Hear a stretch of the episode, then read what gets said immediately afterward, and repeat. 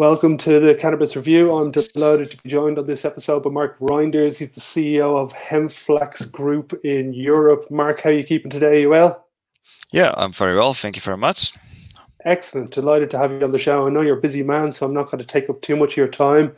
Um, Group seem to be doing huge business as of late. Last two years seem to be great in terms of turnover for you guys.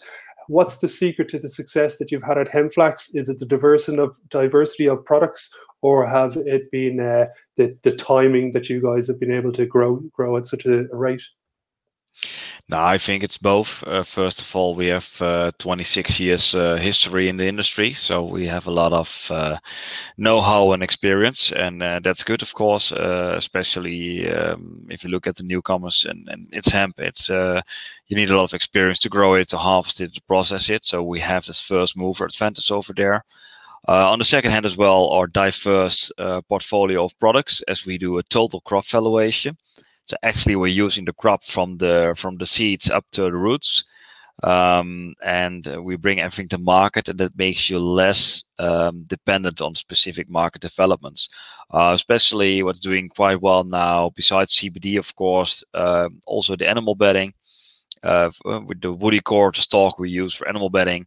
Uh, during COVID, a lot of people took an animal um, took a pet at home, and they need bedding for the cages. They refresh the cage a bit more than normally because spend quite a lot of time at home, and the product uh, is easy to be sold uh, over the internet. So uh, our diverse portfolio of products really helped us ramping up the results amazing. It's uh, anybody who knows anything about the industry in Europe knows that you, I've been reading a couple of the articles and laughing at some of the titles like hemp baron and whatnot. But everybody knows that you're one of the market leaders in Europe when it comes to this industry. Can you tell me about some of the innovations that are happening in hemp? What are, let's say, the two biggest things that you see coming? Because I can only imagine you guys are growing at a certain stage now. There's just going to be new products created for the same type of ingredient. What would you be uh, most likely to shout from the roof about? No, I see a couple of developments going on. Uh, of course, if you look at the nutraceuticals, um, I see uh, developments in CBD. Uh, where everybody uh, first focused in the new market on getting extracts, mixing the extracts with an oil, and sell it as a tincture or a capsule.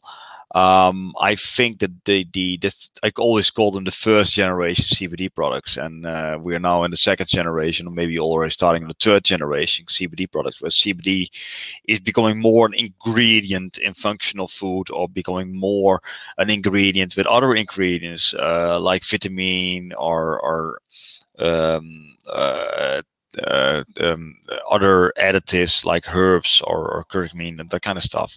So it, it, it's really getting a development. On the other hand, for the uh, fibers, we see a uh, massive increase in interest for textile, um, where uh, hemp can replace uh, cotton. Cotton is, is uh, from an environmental uh, point of view, um, very uh, polluting uh, fiber and water use, pesticide use, fertilizer use, and that's all those kinds uh, hemp uh, doesn't have. We don't use pesticides, we don't use artificial fertilizers, we don't use um, um, um a, a, lot of water to grow the hemp, and uh, modifying the hemp fiber into a spinnable fiber on cotton lines could uh, change the industry massively. the same is valid we see in non-woven industries for disposables where hemp can replace microplastics so textiles, uh, disposables are very interesting trends to follow.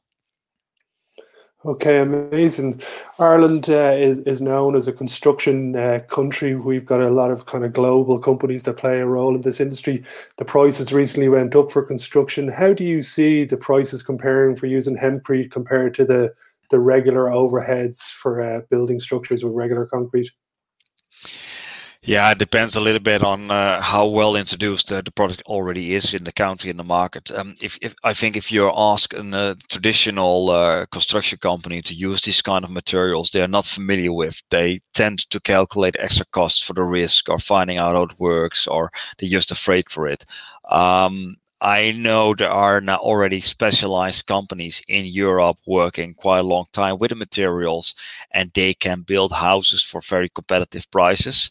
Uh, on the other hand, you also have to ask yourself the question: Does a hemp house uh, needs to be as cheap as a traditional house? Um, uh, in the end, is the cost of the total cost of ownership, not the cost of construction, but the total cost of ownership. So, if you have an improved insulation value, you earn back the higher cost during the lifetime of the house uh, because of the insulation or keeping your house cooler in the summer like what's hemp doing perfectly uh, you save a lot of energy cost on on on on um, uh, the climate control of your house uh, and in the end the end of life cycle and i agree that not so many people uh, are thinking about the end of life cycle of the house if you build a house but uh, to dispose all these materials again, uh, the recyclability of hemp is much better, and, and and and you will save quite a lot of money there. So the total ownership um, cost will be much lower.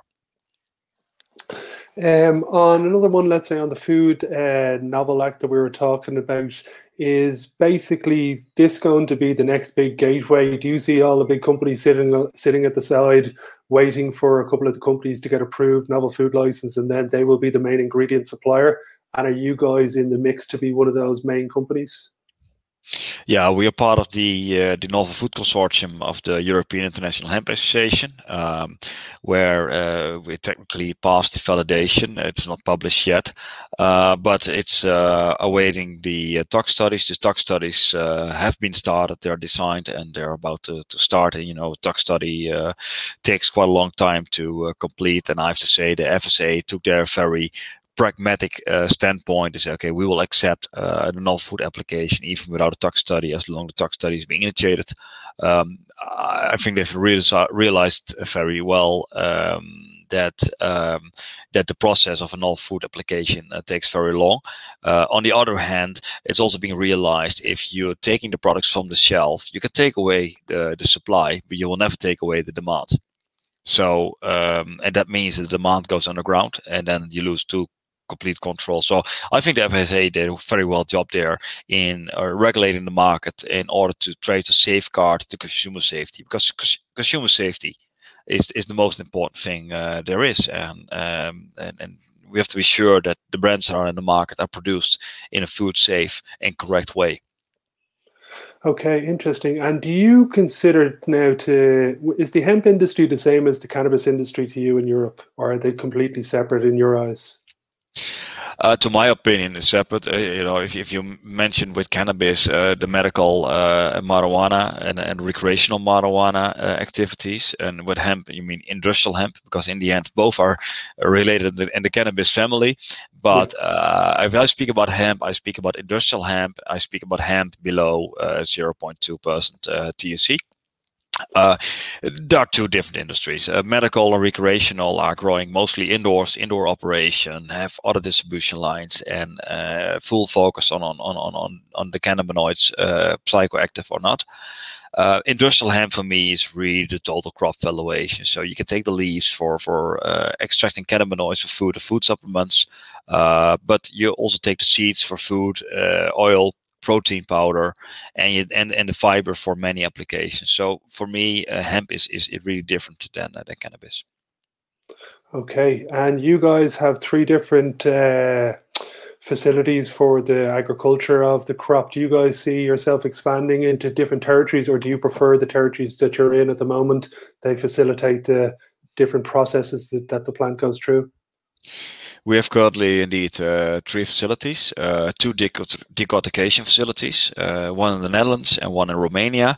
That's where the first step takes place, growing the hemp and processing it into fiber and shives. Um, that's we always do the growing. We always do 50 kilometers around the factory in order to reduce transportation uh, distances and cost and, and emissions uh, and marketing the fiber and the end products we do around six, seven hundred kilometers around the facility. So by doing like that, you get like a telephone network. You're trying to cover the European market. So with having a plant in the Netherlands and one in Romania, currently we have very good um, uh, coverage of the European market and a part of the Turkish market. Um, the third facility is in the southern part of Germany, uh, where we produce insulation material.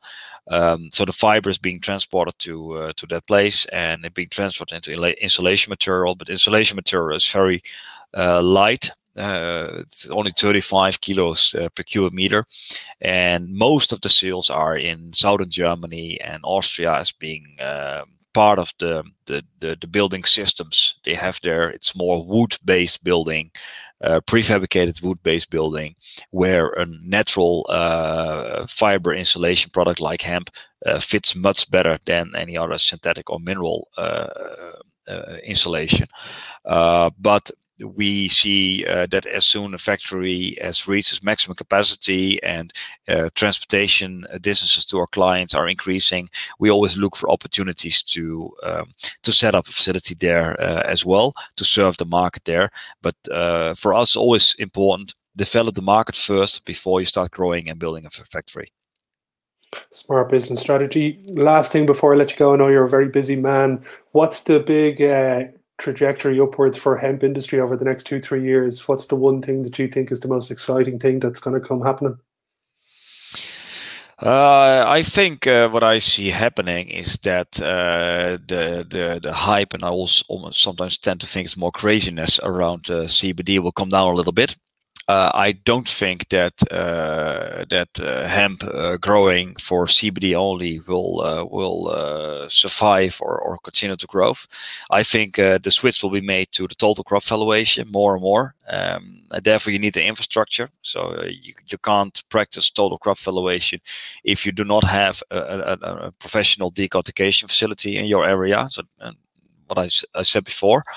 Um, but I, I see more and more initiatives coming up, uh, trying also to capture the other revenue streams. So um, I think um, hemp uh, was a big crop in the past till the prohibition came. After prohibition, it was a lot of pioneering, but I feel we uh, we are leaving the pioneering phase and we're really entering into the maturing, growing up phase. And uh, that uh, in a couple of years, I think the area of uh, industrial hemp grown in Europe and other countries uh, will only increase more and more, especially as the positive effect hemp can bring on fighting the climate change. And uh, COVID caused a lot of trouble for us. I, I do realize that, but I think also it helped us um, the people realizing that we have to change the world and uh, let's say um, let us uh, pick up this opportunity we have for uh, changing the the the climate in a positive way and uh, getting a green recovery with hemp.